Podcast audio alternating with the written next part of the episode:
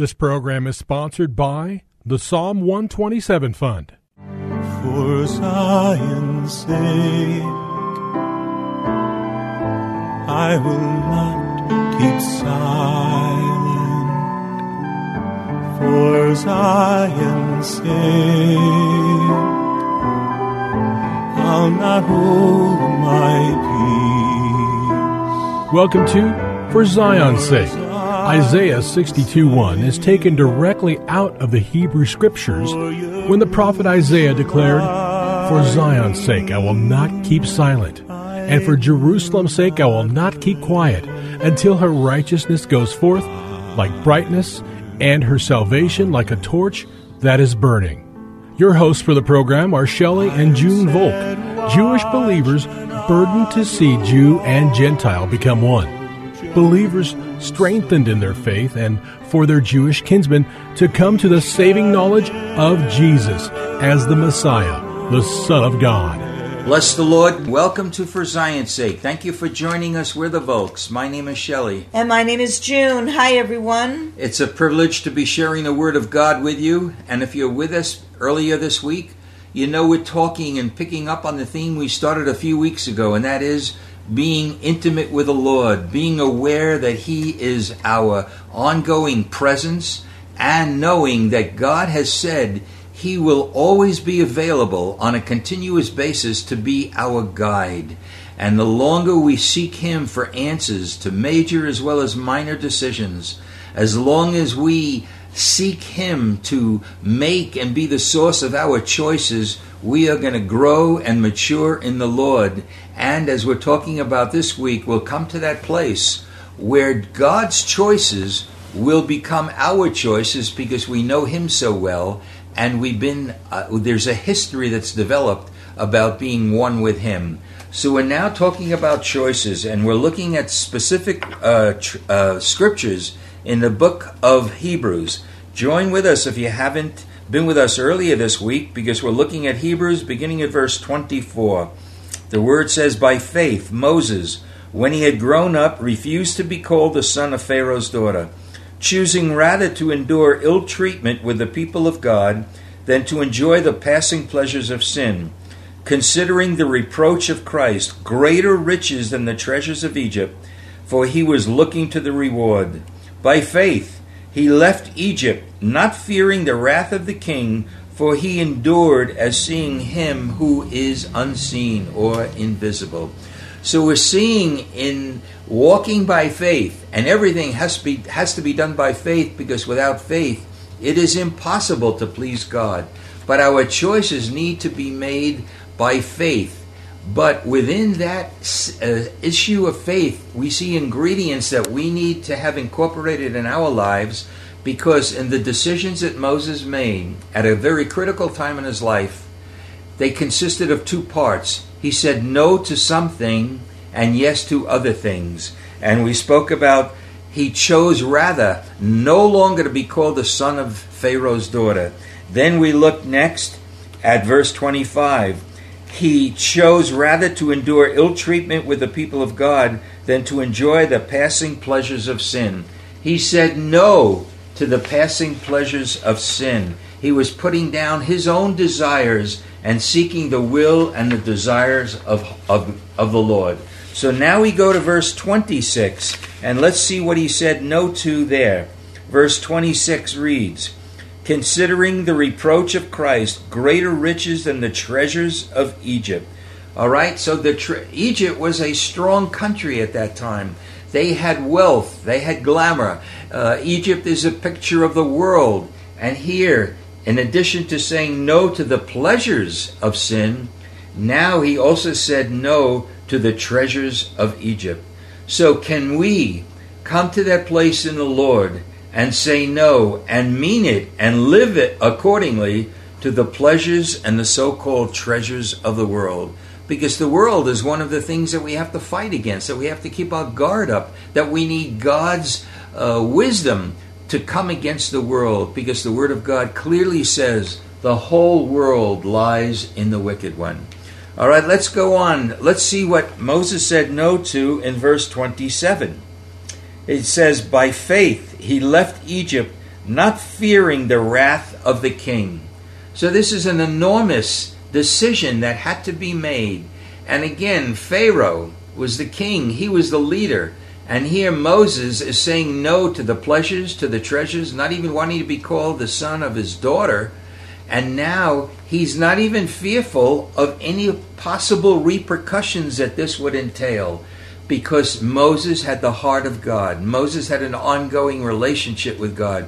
Remember, when you look back in Exodus, it says Moses recognized that God's way and favor was upon him, but then he wanted something more. He said, now please show me thy glory. So Moses was a man, just like David, after the heart of God. So he said no to that fear.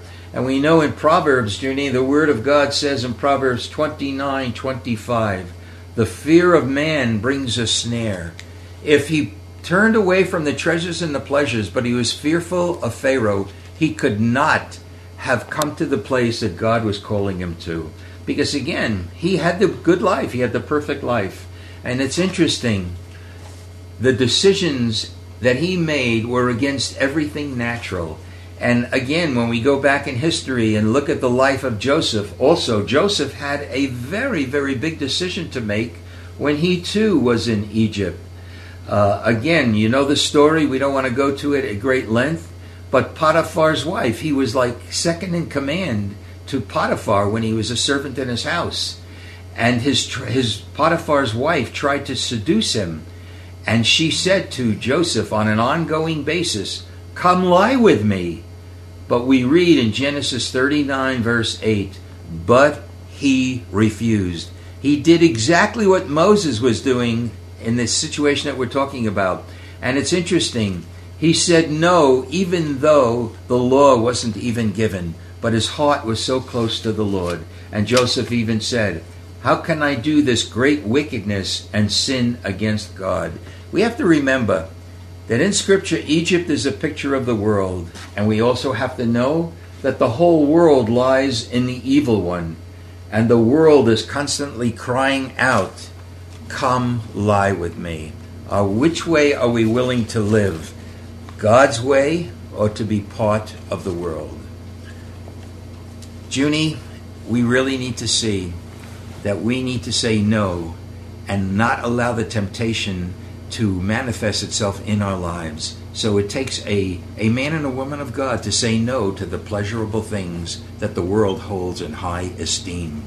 And I think in order to do that, we really need to know of the faithfulness of the Lord, that he's always with us. Amen. And when everything turns against us, and even we are ill-treated and not appreciated, we have a God who loves us, who sees our heart, who appreciates us when our desire is to do his will and to turn from the things that would not be pleasing to him.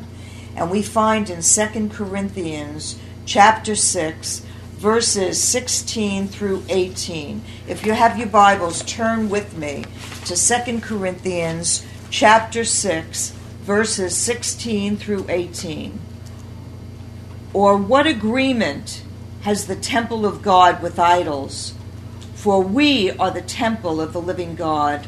Just as God said, I will dwell in them and walk among them, and I will be their God, and they shall be my people. Verse 17, therefore come out from their midst, and be ye separate, saith the Lord, and do not touch what is unclean, and I will welcome you, and I will be a father to you, and you shall be sons and daughters to me, saith the Lord God Almighty. And you know, it's a wonderful thing to know that when God closes something, he always opens something else up for us. So for us to turn away from sin, to turn away from fleshly desires, to turn away from self and desire to live for the Lord and for him alone, God opens up his heart to us, and he will take care of us, and he will guide us. He will be a father to us. And you know, our fathers were evil. They knew how to give good gifts. How much more then shall our Father in heaven give to you and give to me His Holy Spirit. That's powerful, Junie, and I'm just looking as you were reading it, I was reading along with you, and in verse 17 it says, "Come out from the midst, and be ye separate, and do not touch what is unclean, and I will welcome you." Junie, where do you see a verse like this anywhere else? I will welcome you, and actually that means I will receive you with favor. What an opportunity, as you just said, to turn away from that which is esteemed in the world, but to come into that place of oneness with the Lord.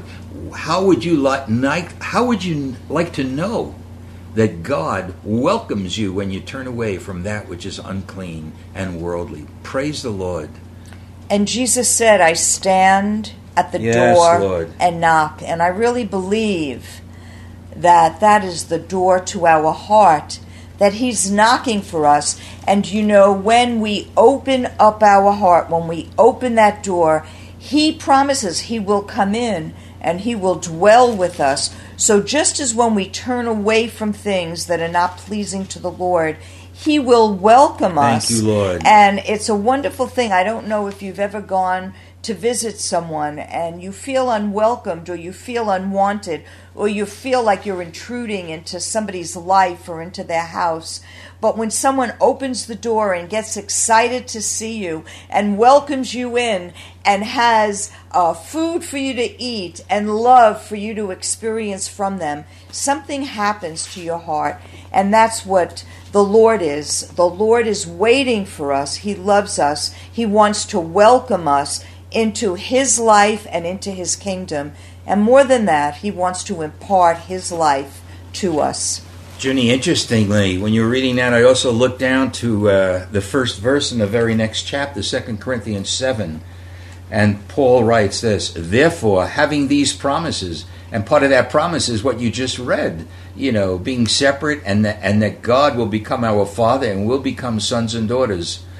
"Therefore, having these promises, beloved, let us cleanse ourselves from all defilement of flesh and spirit, perfecting holiness in the fear of God." So this really touches on the verses that we're reading from Hebrews chapter 11. We are going to come to a place where we're going to come to completion, because every choice we make is going to be the choice that God has for us. And we spoke yesterday about the fear of the Lord. Yes, Lord. It talks in Proverbs that the fear of the Lord is the beginning of wisdom. So it's a healthy thing to know when something is wrong, that we would ask the Lord to stay us, to protect us, to guide us, and to lead us into his place of righteousness. You know, Junie, a life like this begins with separation, and separation comes when we are willing to refuse and say no. And that is going to come and open doors of liberty to be sons and daughters with knowledge that God is our Father. Hallelujah. Father, we thank you, Lord. We thank you, Lord God, this invitation that you will welcome us. When we refuse, just as Joseph did and just as Moses did, we shall truly be, in reality, sons and daughters of our Father in heaven. We pray this in Jesus' holy name. Amen. Amen. Thank you for joining us this evening. If you would like to get in touch with Shelley and June, you can write to them at P.O. Box 1784. Scottsdale, Arizona 85252. That's P.O. Box 1784, Scottsdale, Arizona 85252. And you can also contact them on their website, ShelleyandJuneVolk.com. That's ShelleyandJuneVolk.com. Until next time, the Lord bless thee and keep thee. The Lord make his face to shine upon thee and be gracious unto thee. The Lord lift up his countenance upon thee and give thee peace. This program was sponsored by the Psalm 127 Fund.